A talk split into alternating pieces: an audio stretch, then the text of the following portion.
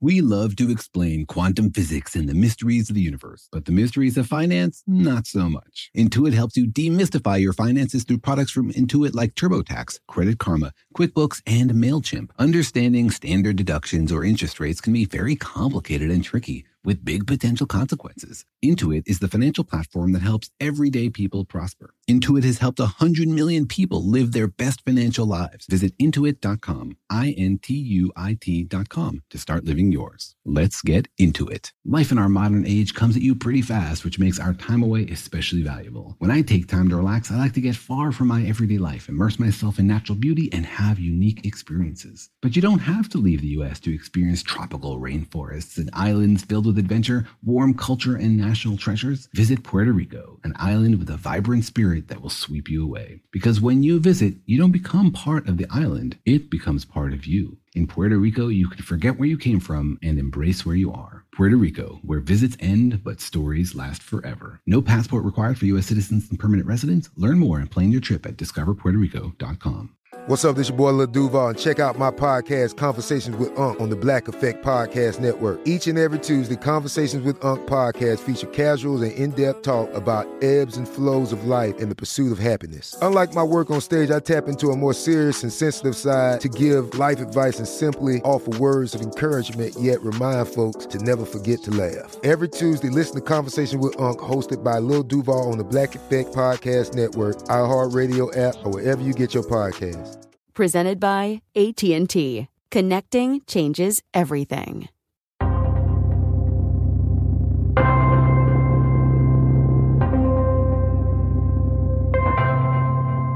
Hey, Daniel, have we figured out yet what dark matter is made out of? Mm-mm, checking, checking, checking. Nope, not yet. Well, I have a new theory. I think it's made out of everyone's lost socks. Oh, man, it's not lost socks. Not even the really dark socks? No, there just aren't enough socks in the universe to explain dark matter. All right, it's not made out of socks, but have you found the particle yet it's made out of? You know, no sign so far. Hmm. You just need to think outside the box. Well, we're trying to be open-minded. I mean, we're open to any kind of particle. But what if it's not even made out of particles? Then maybe asking a particle physicist is the wrong approach.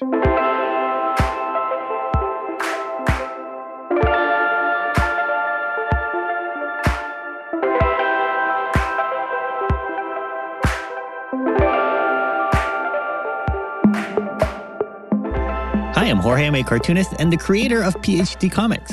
Hi, I'm Daniel. I'm a particle physicist, and I'm particularly good about thinking about particles. And welcome to our podcast, Daniel and Jorge Explain the Universe, a production of iHeartRadio. In which we think about everything in the universe and its particles. We try to take all the big questions about life, the universe, and everything, and break them up into their smallest microscopic little pieces so that we can all understand them. Because we all have a certain curiosity about what things are made of. We see all the things around us, and we wonder, hmm, is that made out of what? And it's fascinating how taking something apart is somehow explaining what it is, right?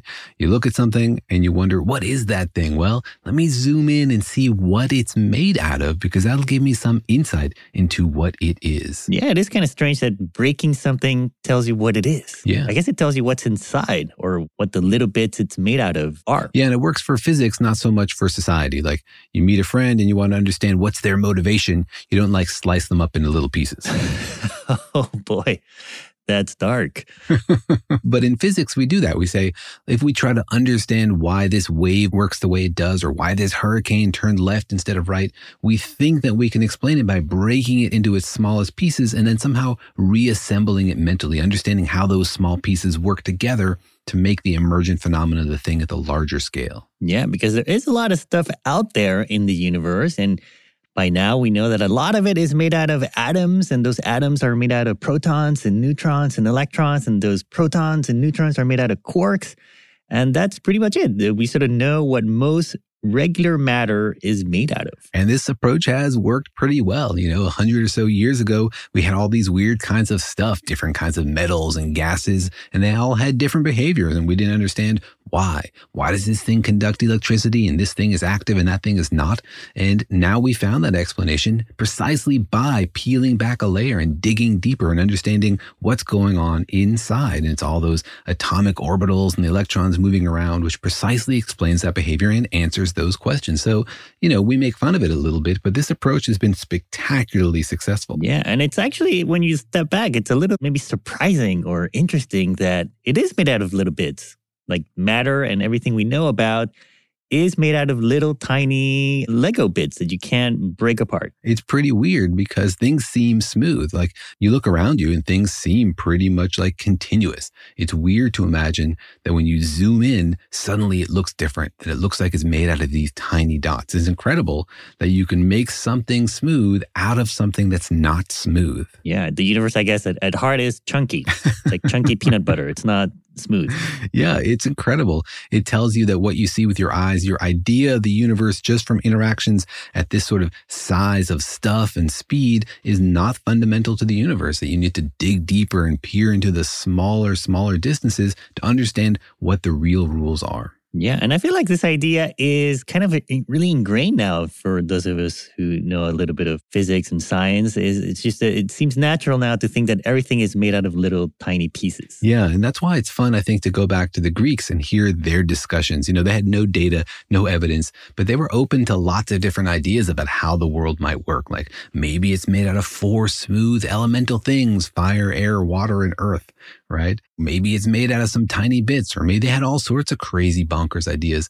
But the cool thing about those ideas is that they were trying to be as open-minded as possible. They were like trying to span completely the space of possible universes we could live in. Yeah, so everything we see around us is made out of those little tiny bits, quarks and electrons. But it turns out that that's not all there is in the universe. There's a big part of the universe that we can't see. Yeah, and that makes us worry that maybe we've been led down the rose garden path a little bit. Maybe our success in describing the kind of matter that we are made out of, me and you and hamsters and ice cream and lava, has led us to overgeneralize and to imagine that that's the same pattern that applies to everything in the universe. But maybe it's not. Yeah, so today on the podcast, we'll be asking a really fundamental question. We'll be asking... can you have matter that's not made out of particles?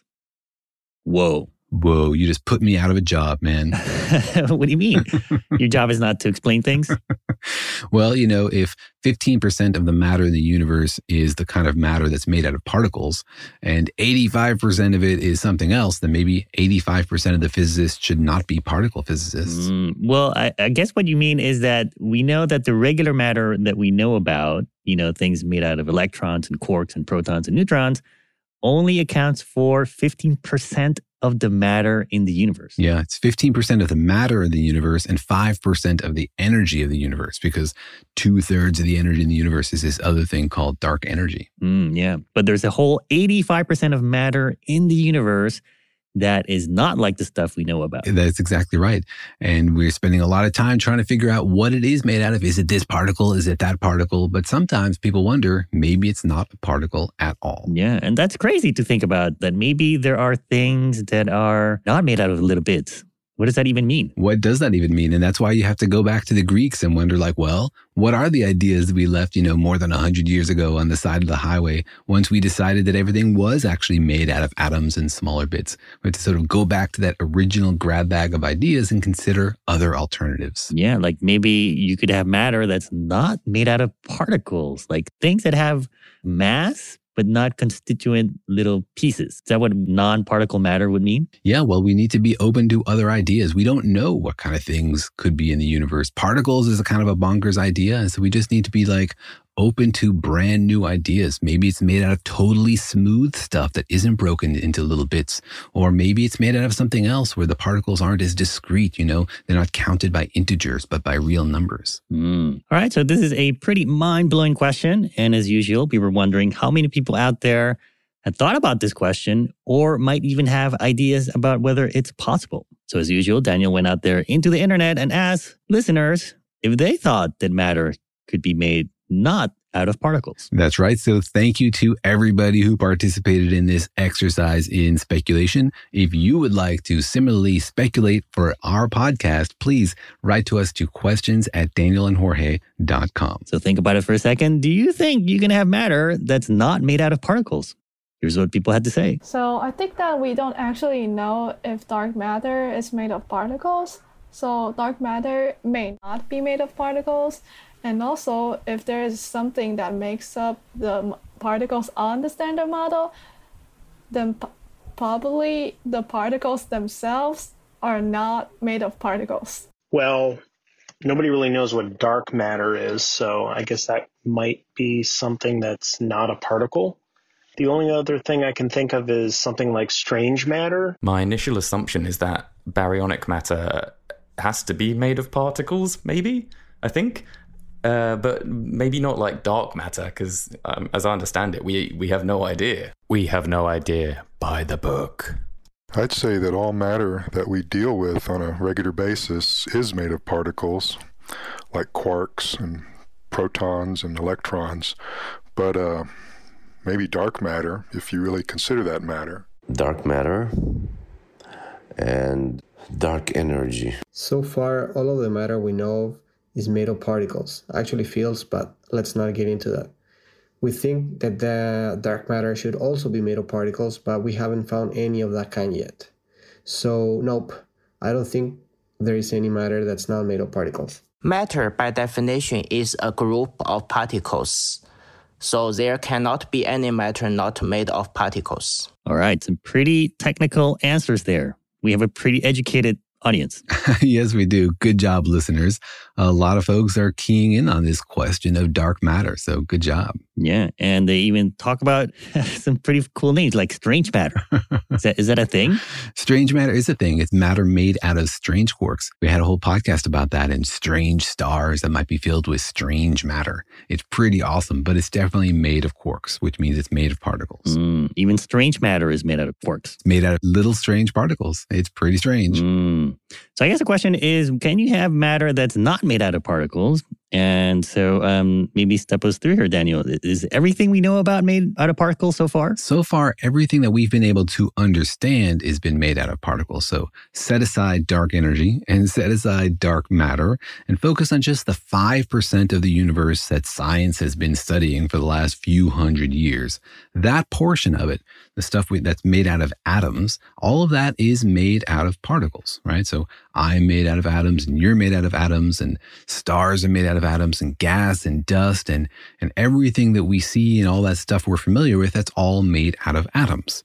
And then you break those atoms apart and you have protons and neutrons and electrons flying around them. Break those protons and neutrons apart and inside them you have quarks. And that's as far as we've gotten. But everything that we know, everything you've ever eaten, everything you ever stepped on, everything your little brother ever threw at you across the room has been made out of atoms, which means it's been made out of particles. Yeah, all the stuff you can see and touch. And it's even more amazing that even the act of touching something is also made out of particles. Like forces are also made out of particles. Yeah, the way particles talk to each other is with forces. And you can think about the way that happens in two ways. One is having fields, you know, these fields that every particle has, like an electron has an electric field. But another way to think about those fields is in terms of particles.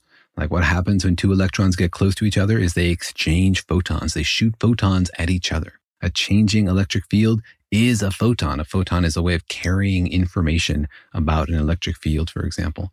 And so even your fridge magnet uses photons to communicate when it moves. And everything, all particles, shoot other particles at each other to push, to pull, to do any kind of communication. So it really is a particle universe. I was just wondering, is even energy made out of particles? Is energy made out of particles? Wow, that's an awesome question.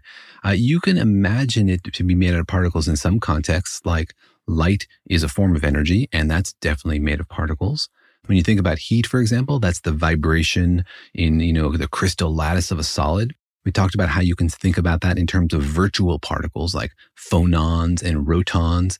And so in lots of cases, you can understand energy in terms of particles, usually when it's discrete, usually when it's like quantized. And that usually happens when something is confined or contained in some way. It's in a solid or it's in a system. When things are just flying out in space, just raw energy, then it's harder sometimes to think about it in terms of particles. Mm, so I guess energy doesn't have to be made out of particles. It, it can be any value. I'm trying to think about an example of energy that isn't quantized where it could be any value. And I suppose you could think about like an individual photon, a photon flying through space. It is a particle, but it can have an arbitrary amount of energy. Mm. All right. But you can only have one or two photons, so that's still a particle. But another example is dark energy. Dark energy is most of the energy in the universe, and we have no idea what it is. It might be some new kind of field. It might have a particle associated with it, but we really just don't know. Mm. So it's kind of strange then that you can have energy that's not made out of particles, but then once it gets transformed into mass, then it does tend to cluster in little bits. Yeah, and one thing to realize is that particles is sort of something we do. It's a way that we have to understand the universe. It's like something we have done to organize our understanding of the experiments we've done and our thoughts about the way things work. There might be other ways to think about the universe to explain the phenomena we've seen, not using particles as sort of a mental picture. If you talk to people in philosophy, you know, they recognize that what we're doing in particle physics is sort of building mental models, which may or may not reflect what's actually happening deep down in the universe. Oh, I see. It just sort of looks like particles to us, but maybe if you drill down even deeper, maybe you could even get rid of the, this idea. Yeah, and there's actually a divide in the field about whether particles are the more fundamental thing or whether fields are the more fundamental thing. Like on one hand, people say, well, particles, they're just like excitations of a field. The real fundamental thing in the universe are these quantum fields that fill space. And what is a particle? It's just like a place where that field is wiggling a little bit, a little bit of energy in that field, as you were saying. Other people say, no, no, no, fields, you don't see them ever directly. They're not the real thing. It's particles that are real. And fields are just another way to, to talk about virtual particles. So there's sort of a division, like what is the most fundamental thing in the universe? Is it fields or is it particles? Mm, so I guess if you ask the field people, then they will tell you that most of the matter in the universe is not made out of particles. It's made out of fields, which are not quantized. Yeah, well, they would say that, you know, particles is just a special case of a field. The real thing in the universe is fields. And sometimes you get energy in them, and then energy can move around in like discrete units. And sure, you can call that a particle if you like to, but I really just like to think about the whole field. Why focus on the one individual particle? And we started from the particle picture because we found particles. Like, you know, J J. Thomson, more than one hundred years ago, he found this electron. He started to think about things made out of tiny little bits. It was sort of a natural idea. It was definitely a more natural idea than imagining that everything was just like an excited state of fields that fill the universe. And so, yeah, a person who thinks that fields are the fundamental thing in the universe would say particles, they're just like, you know, they're a step along the way. There's nothing real about them. Mm. So, well, I guess, is that how you would define it? Is like when a field gets excited and wiggles and it sort of gets a little bit of a bump there? Well, this is the deep, dark, dirty secret of particle physics, which is that if you ask like five particle physicists, what is a particle? You might get five different answers, mm. right? So nobody even really agrees on what it means to be a particle. You know, you have the experimental people who say, well, I don't know what you want to think about them theoretically, but I know that I shoot one at another one and I can measure how they bounce off each other. So it's this thing in my experiment. Somebody else might say, yeah, it's just an excited state of these quantum fields that I use in my calculations. And uh, a mathematician might say, oh, well, I can use this group theory to describe the transformation from one thing to another place in space. So really, particles are like a physical manifestation of a mathematical construct, you know, or a string theorist might say, a particle, that's way too big. You need to drill much deeper and think about like the tiny vibrating strings that make up everything in the universe, including particles, including fields. And so nobody even really agrees about what a particle is. Mm. And it could be that they're all right, right? Like it could be, it's not that they're all wrong or that one of them is right and the rest are wrong. It could be that, you know, a particle is all of these interesting things. Yeah, I think most likely they're all right and they're all wrong. You know, particles are definitely something weird. And why we're struggling is because there's something new to us. They're not like anything we've experienced before. And what we're doing all the time in physics is trying to describe the unknown in terms of the known. And so we're making analogies. We're like, maybe it's like a string. Maybe it's like a tiny little grain of matter. Maybe it's like waves in the ocean. And all of these analogies fail because particles or whatever it is that makes up the universe are fundamentally different from anything we know. And so, you know, they're all like successful in one respect and unsuccessful in another. And if we ever do gain a true deep understanding of the nature of the universe at its lowest scale, we're going to discover why that is. Like, oh, it's this other weird thing. And it, sometimes it does look like a particle. And sometimes it does look like a field. And sometimes it does look like a string. And sometimes it does look like something that's none of those things. So I look forward to the day that we have a deeper understanding of the nature of the universe and we discover how all of these ideas fit together into that larger picture. Yeah, and you might be right and wrong at the same time. Sounds like a pretty indefensible position. I'll be quantum right. All right, well, let's get into whether or not matter can be made out of not particles and whether or not we know that any such matter exists. But first, let's take a quick break. Reboot your credit card with Apple Card, the only credit card designed for iPhone.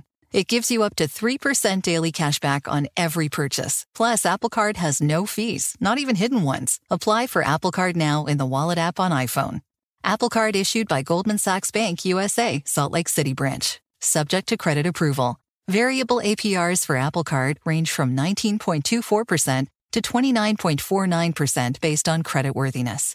Rates as of February first, twenty twenty-four. Terms and more at apple card dot com. eBay Motors is here for the ride. Remember when you first saw the potential? And then through some elbow grease, fresh installs, and a whole lot of love, you transformed one hundred thousand miles and a body full of rust into a drive that's all your own. Look to your left, look to your right. It's official. No one's got a ride like this. There's nothing else that sounds like, feels like, or looks like the set of wheels in your garage. With over one hundred twenty-two million parts, you can make sure your number one ride or die stays running smoothly, so there's no limit to how far you can take it. Brake kits, turbochargers, engines, exhaust kits, roof racks, L E D headlights, bumpers, whatever your baby needs, eBay Motors has it. And with eBay Guaranteed Fit, it's guaranteed to fit your ride the first time, every time, or your money back. Plus, at these prices, well, you're burning rubber, not cash. Keep your ride or die alive at ebay motors dot com. Eligible items only. Exclusions apply. Snag a Job is where America goes to hire, with the deepest talent pool in hourly hiring. With access to over six million active hourly workers, Snag a Job is the all-in-one solution for hiring high-quality employees who can cover all your needs. On demand, temp to hire, part-time or full-time. You name the position. Warehouse worker, retail associate, grocery store clerk, fitness trainer, baker, stylist, bellhop, podcast producer.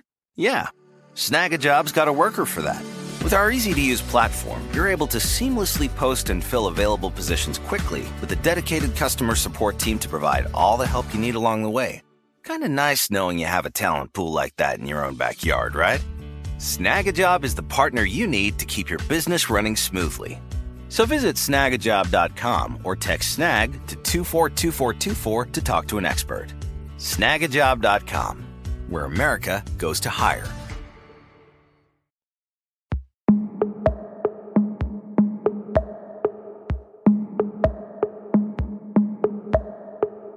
All right, we're asking the question, Daniel, whether or not matter cannot be made out of particles. This is a really strange question to ask grammatically, I guess. Can matter be made out of not particles, or can matter not be made out of particles? It's a, it's a strange c- grammatical conundrum. How are we going to answer the science question if we can't even get past the grammar question, right? Yeah. Well, we can just say we're right and wrong. It's both grammatical and ungrammatical. We span the space of all possible answers, yeah. No, this is a really fun idea. I like to think about it as non-particle matter or not particle matter. But there's actually a phrase for it now in the theoretical physics community. They call it unparticle matter. Mm. And how is that different than non-particle matter? I don't know. I think it's just fun to use the word un. It sounds like the opposite or like It's anti in another way, different from antimatter. I see. You sound hipper. You know, when they make the science fiction movie about it, I think the focus groups are going to think that's got like more of an edge to it. It's like conscious uncoupling. It just sounds, you know, more inspired or trendy. Yeah, or it's just more mysterious. Mm. But it's a fun idea. And it's something people have been thinking about for like the last ten, fifteen years, seriously. Like, can we figure out a way to talk about matter so that it's not made out of particles? I guess maybe a first question is, what would make something qualify as matter in the first place? Is it that it has mass or that it feels gravity? What would be the specific definition there? Boy, man, this is a deep episode if we're going to talk about what matter even means. I think it needs to be some sort of localization of energy. And, you know, I would say mass because usually that implies having mass. But a photon, for example, is a particle. I don't know if you would actually call a photon to be part of matter, but it has energy and it, you know, it's a localization of energy that moves through the universe. It's consistent, it's discrete, it's transformed in ways that make sense. But here, I think we're trying to talk about matter in the sense of things that have mass, because really this is motivated by not understanding where most of the mass of the universe is coming from, what it's made out of. Mm-hmm. So I think we should talk about, you know, stuff, things that have mass to them, that have substance, that have gravitational energy. So I guess that would be a good definition, is that it feels gravity, or are you talking about like whether it's hard to move or, or to push it? Or both. Yeah, both. I mean, I think we can accept Einstein's equivalence principle and suggest that inertia and gravitational energy are related. And so we're looking for how to build some stuff, something that has mass to it, that changes the shape of space around it, but is somehow not made out of tiny little particles. Like a blob, when you look at it closer, it doesn't resolve into little bits. Like it's just stuff that's there, but it has mass. Exactly. And the technical phrase for this is that it's scale invariant. And what that means is that as you zoom in, it never looks different. Like you look at matter under the microscope, and if you imagine cranking up a microscope, you had some super powerful one, you could crank it up really powerfully, you would eventually see that the cookie or whatever it is that's under your microscope is not smooth, but it's made out of tiny little bits. You can actually see the shape of the atoms and the crystal lattice that formed them. But non-particle matter or unparticle matter, whatever this is, this blob would always look the same under your microscope, no matter how much you zoomed in. It would always look kind of fuzzy, I guess, like a liquid. Yeah, it would always look kind of smooth. If you like mathematics, you can think of this as related to fractals. You know, fractals are these patterns which have structure to them. They're not totally smooth, but as you zoom in, you just see more and more of the same structure. It's not like you zoom in past a certain scale and then that's it. You found like the base Lego unit it's made out of. As you zoom in, you just keep seeing more and more structure. Mm. All right. So then what are some ideas for this? Like theoretically, what are some possibilities for having matter that's not made out of particles? So in two thousand seven, there was this guy at Harvard, Howard Georgi, is a famous particle physicist. He had an idea theoretically for how you could like build this thing out of weird fields. So you take fields, which are like the things that fill space currently. You know, we have the electromagnetic field. We have fields for all the particles, the quarks and the electrons. He said, what if we have a new field, but the energy in this field is sort of different in that it doesn't come together to make a particle. It never sort of coalesces into these discrete units with fixed mass that you can treat as particles. So he wrote this paper and he called it Unparticles. And it sort of set the theoretical world on fire for a few years. Really? What does that mean? He burned down the house? People freaked out? And also, was this fire made out of particles?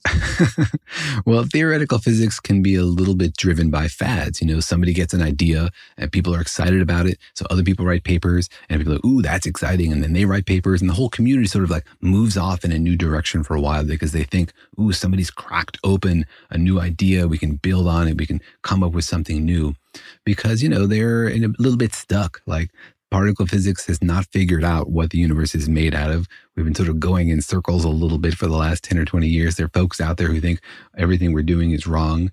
We're barking at the wrong tree. And so anytime somebody comes up with something that seems really fresh, something novel, that's like creates a whole new area where you can play like a new kind of toy to add to your mathematical toolkit, then it's fun. And so people started writing papers and there were like hundreds of papers written about unparticles for a few years. Mm.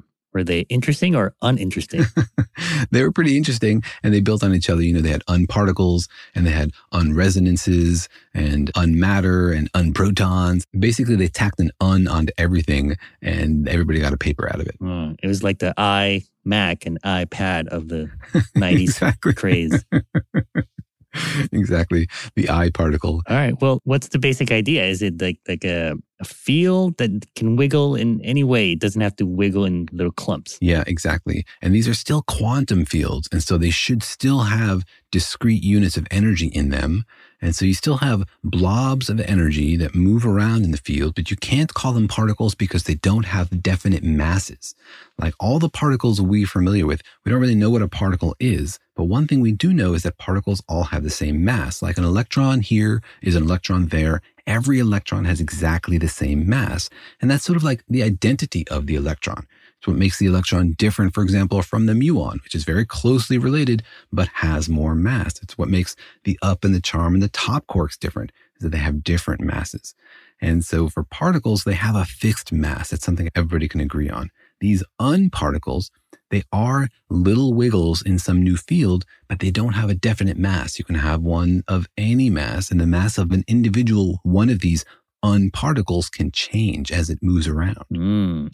And is that theoretically possible? Like, does it work with the math? Can, like, can you make a, such a field that has varying anything and still sort of fit or play with the other fields in your physics equations? Yeah, and that's what they got so excited about, because Howard Georgi sort of figured out the fundamental theoretical basis for this. He put together a field that exactly had those properties, that had either particles with varying mass, or you can also think about it as like particles with all possible masses, like a spectrum of masses. Instead of having discrete masses like this number and that number, they have a whole different set of masses.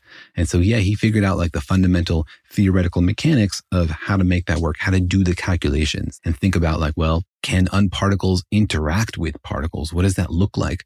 What does the force look like where it's emitted by a particle and then absorbed by an unparticle? So he sort of laid the groundwork, and everybody else went off scurrying to follow up on it and build other ideas on top of it. Mm, everyone's like, wow, that's unbelievable. But, you know, I guess it, it sort of almost feels like a more natural idea. Like when I think of a field or a field of energy, it sort of makes mm-hmm. sense that it can wiggle any way it wants. It can have any value. Mm-hmm. It's almost like the weird part is that regular quantum fields behave with particles. Yeah. Like why would a field that permeates the entire universe be constrained to only have, you know, bumps that look like electrons mm-hmm. and all of them should look the same? Mm-hmm. Why couldn't you have electrons of different masses? Yeah, absolutely. I got two things to say to that. One is I totally agree. Particles are a weird idea. And I imagine, you know, what was it like when Democritus proposed that the universe was made out of atoms thousands of years ago? Did the Greeks hear that idea and they think, that's bonkers, man. That's ridiculous. And just sort of discard it because it seems so weird and so counter to their experience, right? And uh, so you're right, particles are weird. But the second thing I have to say to that is that the universe is weird, right? A lot of times we've discovered things in the universe that don't make sense to us, that don't seem natural. We shouldn't just be on the lookout for natural solutions to our questions, because the reason we're doing science is to have a rigorous way to figure out what the actual answers are, regardless of the, whether they're what we expected or even really know how to understand. So we got to open our minds to all sorts of different kinds of ideas. It might be particles, it might be unparticles, it might be something totally different. Mm. Are you saying the universe is unnatural? It's unexpected. Un-universe? That would be two un-uns in one word. The universe. Yeah, exactly. That cancels out to just the verse. The verse, yeah. We're dropping verses here, folks. We're freestyling physics. That's right. We are the M and M of physics here. The D and J. And yeah, so we had this new theoretical tool and nobody really understood like, well, what does it mean and what would it be like? Can we figure out if these things are real? And so then it sort of moved over to the experimental side of the question. People started trying to play with like, well, how would we find these things? What would they look like? Uh, can we isolate them with experiments? And so that was a lot of fun to think about. Mm. All right, well, let's get into this idea of unparticle matter and whether or not it can even exist and whether we have even any evidence that it can or does exist. But first, let's take another quick break. eBay Motors is here for the ride. Remember when you first saw the potential? And then through some elbow grease, fresh installs, and a whole lot of love, you transformed one hundred thousand miles and a body full of rust into a drive that's all your own. Look to your left, look to your right. It's official. No one's got a ride like this. There's nothing else that sounds like, feels like, or looks like the set of wheels in your garage. With over one hundred twenty-two million parts, you can make sure your number one ride or die stays running smoothly, so there's no limit to how far you can take it. Brake kits, turbochargers, engines, exhaust kits, roof racks, L E D headlights, bumpers, whatever your baby needs, eBay Motors has it. And with eBay Guaranteed Fit, it's guaranteed to fit your ride the first time, every time, or your money back. Plus, at these prices, well, you're burning rubber, not cash. Keep your ride or die alive at ebay motors dot com. Eligible items only. Exclusions apply. Snag a Job is where America goes to hire, with the deepest talent pool in hourly hiring. With access to over six million active hourly workers, Snag a Job is the all-in-one solution for hiring high-quality employees who can cover all your needs. On demand, temp to hire, part-time or full-time. You name the position. Warehouse worker, retail associate, grocery store clerk, fitness trainer, baker, stylist, bellhop, podcast producer. Yeah, Snag a Job's got a worker for that. With our easy-to-use platform, you're able to seamlessly post and fill available positions quickly, with a dedicated customer support team to provide all the help you need along the way. Kind of nice knowing you have a talent pool like that in your own backyard, right? Snag a Job is the partner you need to keep your business running smoothly. So visit snag a job dot com or text snag to two four two four two four to talk to an expert. snag a job dot com, where America goes to hire. Spring is a time of renewal, so why not refresh your home with a little help from blinds dot com? blinds dot com invented a better way to shop for custom window treatments. There's no pushy salespeople in your home or inflated showroom prices. Free samples, free shipping, and our one hundred percent satisfaction guarantee can put the spring back into your step and into your home too. Shop blinds dot com now and save up to forty-five percent. Up to forty-five percent off at blinds dot com. Rules and restrictions may apply.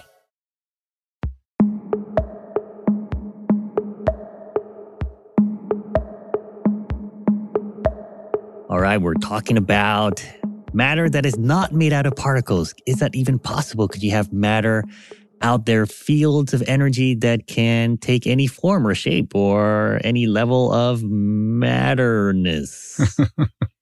And if it even exists, Daniel, does it even exist? Do we have any clues about whether it exists, or how could we even look for matter that doesn't look like particles? Yeah, we don't have a lot of clues that it does exist, except that we have a big unsolved mystery, right? And that's what a lot of our listeners were referring to in the questions on the street. And that's this question of dark matter.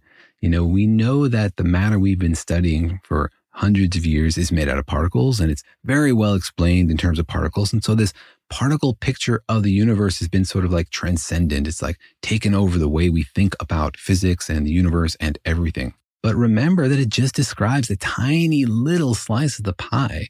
And we've made this mistake many times in the history of science of overgeneralizing, of understanding one thing and then assuming that everything is the same way. I mean, even the original discovery of particles that happened. Remember J J Thomson, he discovered the electron and he thought, oh, well, maybe this is the only particle. Maybe everything is just made out of electrons. And that seems ridiculous to us now. We know there's lots of particles and they all have to come together. But that was just an example of overgeneralizing. And it's the same overgeneralization to say, look, we have all these particles. They describe five percent of the universe. Maybe they describe everything.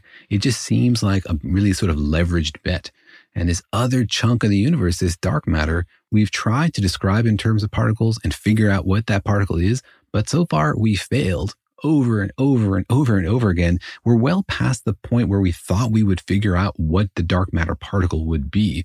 So it's a good idea to think about other kind of matter that dark matter might be. Mm. Yeah, I guess there's a whole bunch of matter out there in the universe that doesn't seem to play with our kind of matter. So is that sort of a clue? Does the theory sort of suggest that eh, maybe a reason that we haven't seen it with our particles is the fact that it's not made out of particles? Yeah, exactly. That is definitely one explanation.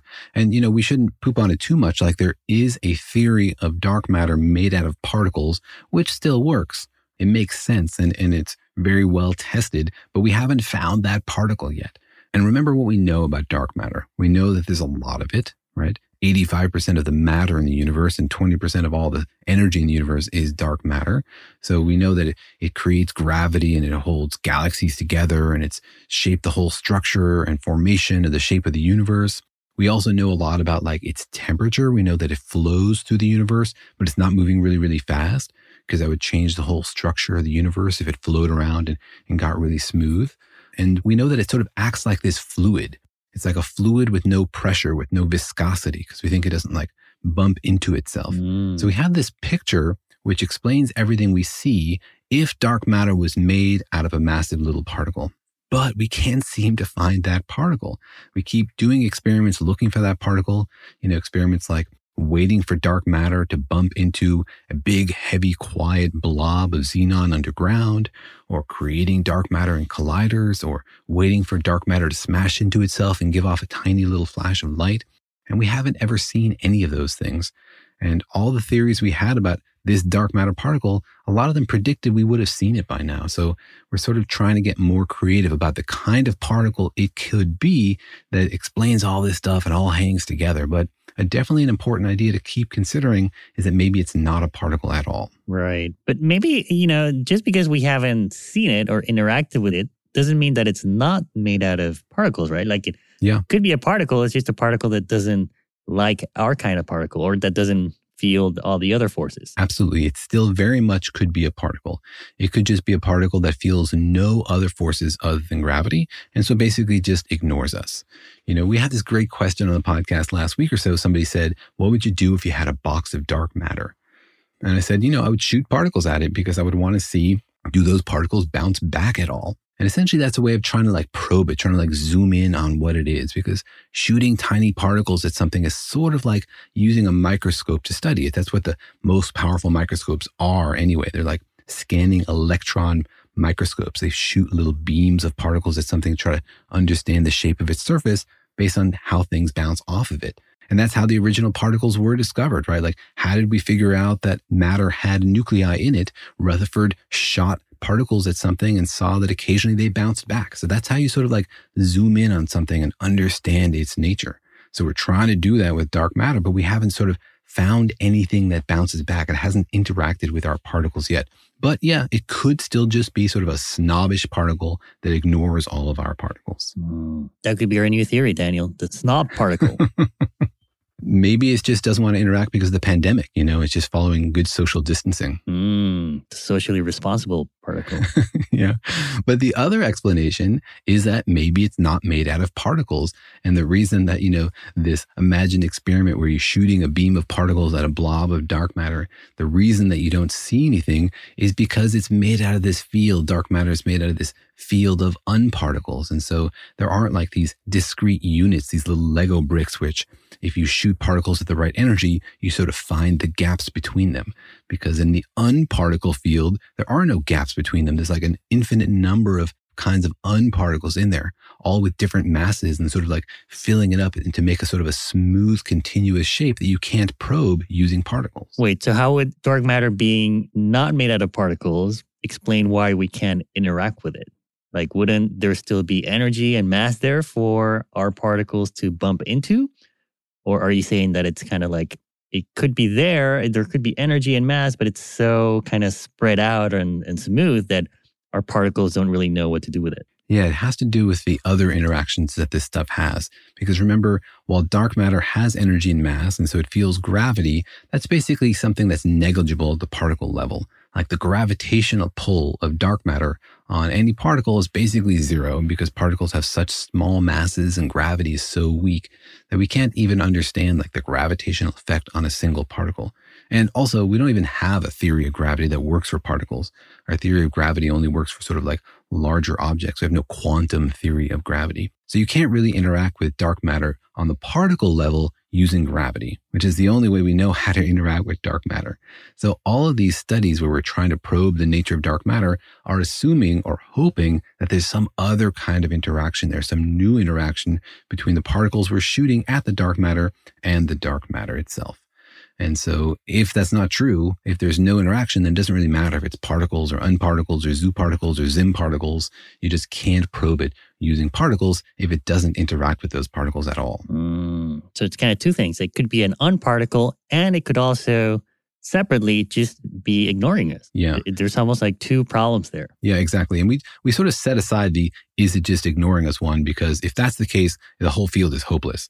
Like if dark matter is something new, particle or un, that just has no interactions with us other than gravity, we'll never really figure out what it's made out of because gravity is just so weak. It's so difficult to use as an instrumental tool to understand what dark matter is made out of that this question of like what dark matter is made out of is basically hopeless. So we sort of set that aside because it's impossible. And we say, let's assume dark matter has some kind of way to interact with us. And let's try to look for that way to interact and then use that to figure out, is it made out of this kind of particle or that kind of particle or an unparticle? Mm. Well, I feel like maybe you're sort of saying that maybe there's stuff out there that could just be like pure energy almost, right? Because energy also sort of has mass, right? Energy is mass. Energy does bend space like mass does. And are you saying that maybe this unparticle matter is basically just like a buzz of energy or localized energy? Yeah, exactly. It's, it's more smooth and continuous than localized. If you like to think about particles, you can imagine it as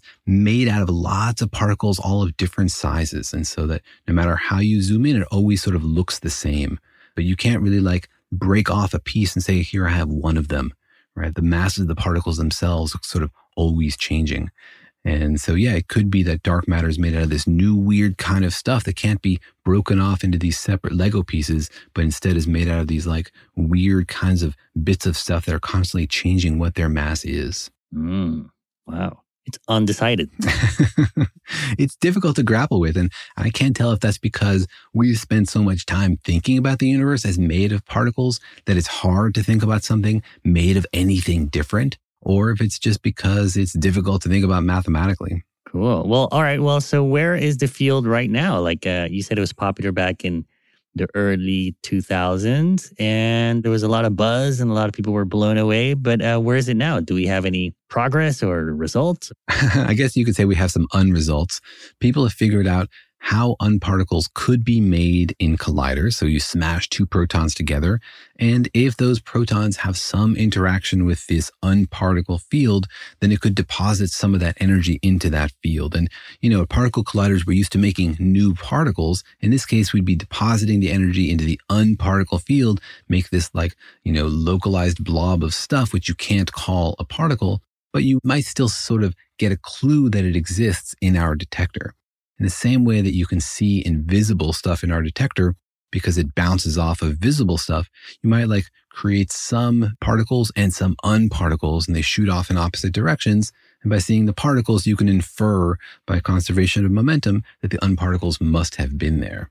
So people figured out a way that this could be produced in colliders and you might be able to get a clue that it had happened even if you can't see the unparticles directly. And we looked for them and we didn't see them. So, so far, there's no experimental evidence that unparticles are a thing or that they exist at all. And theoretically, the field sort of moved on. There was this like big flurry of papers in two thousand seven, two thousand eight, two thousand nine. And then everybody sort of got tired of the idea and they moved on to some new idea. And there haven't really been a lot of papers about it recently. Mm, I guess you would expect to see it in a collider.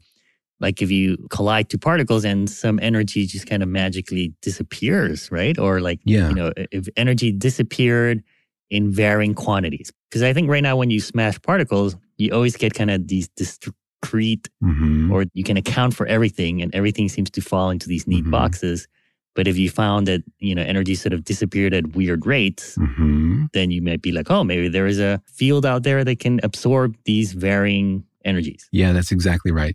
And so we're looking for something out there which is invisible, right? But absorbs our energy. So the energy, as you say, seems to disappear. And it would operate differently from other fields that we know about that are invisible, like neutrinos or or other things where we know energy can disappear into. Because as you say, those are particles. And so they're discrete in a certain way. And sort of the statistical spectrum of what these results would look like is different for unparticles and for neutrinos, just for that reason. Mm. All right. Well, it sounds like we have no evidence for unparticle matter, but we can completely rule it out yet, right? That's right. We can't completely rule it out. And I think theoretically, it's a great exercise. It's the kind of thing we should be doing, stretching our minds and making sure that we're not too focused on one sort of category of ideas.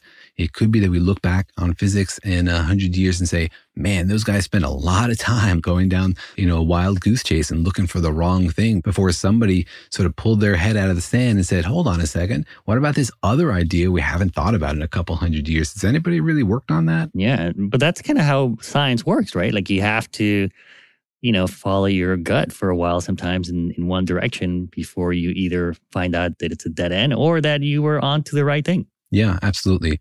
And that's why sort of at the highest level, science needs to have diversity of ideas. You know, we need people following the hottest, sexiest, best idea we have so far, but we also need people nurturing crazy ideas, stuff at the fringe, stuff which might eventually become something mainstream and really useful. But today is sort of like, I don't know, did that really work? And so that's why it's important to sort of have breadth in our ideas as well as depth of exploration. Mm, yeah. Well, my money's still on socks, Daniel. Although I have a new theory on socks or non-sock socks. Yeah, next time I tell my kids to put socks on, they're going to say, I'm already wearing unsocks. What do you need?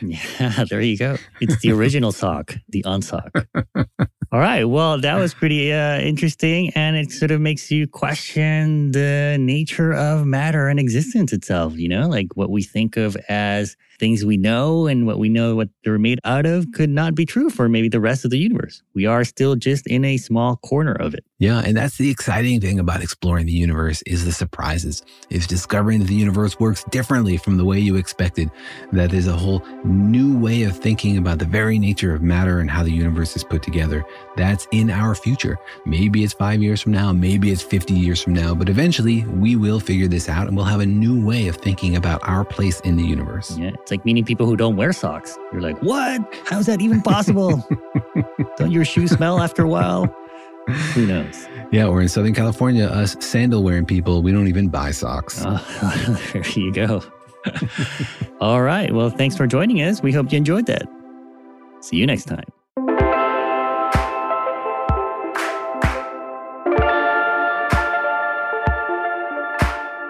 Thanks for listening, and remember that Daniel and Jorge Explain the Universe is a production of iHeartRadio. For more podcasts from iHeartRadio, visit the iHeartRadio app, Apple Podcasts, or wherever you listen to your favorite shows.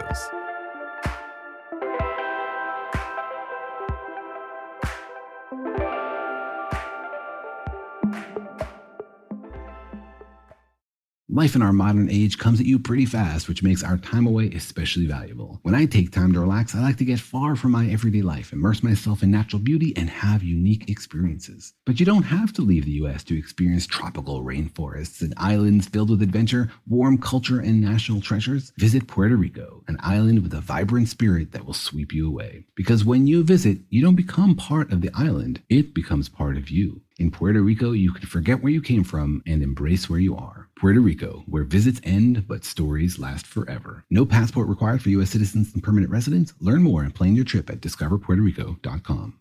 This is Malcolm Gladwell from Revisionist History. eBay Motors is here for the ride.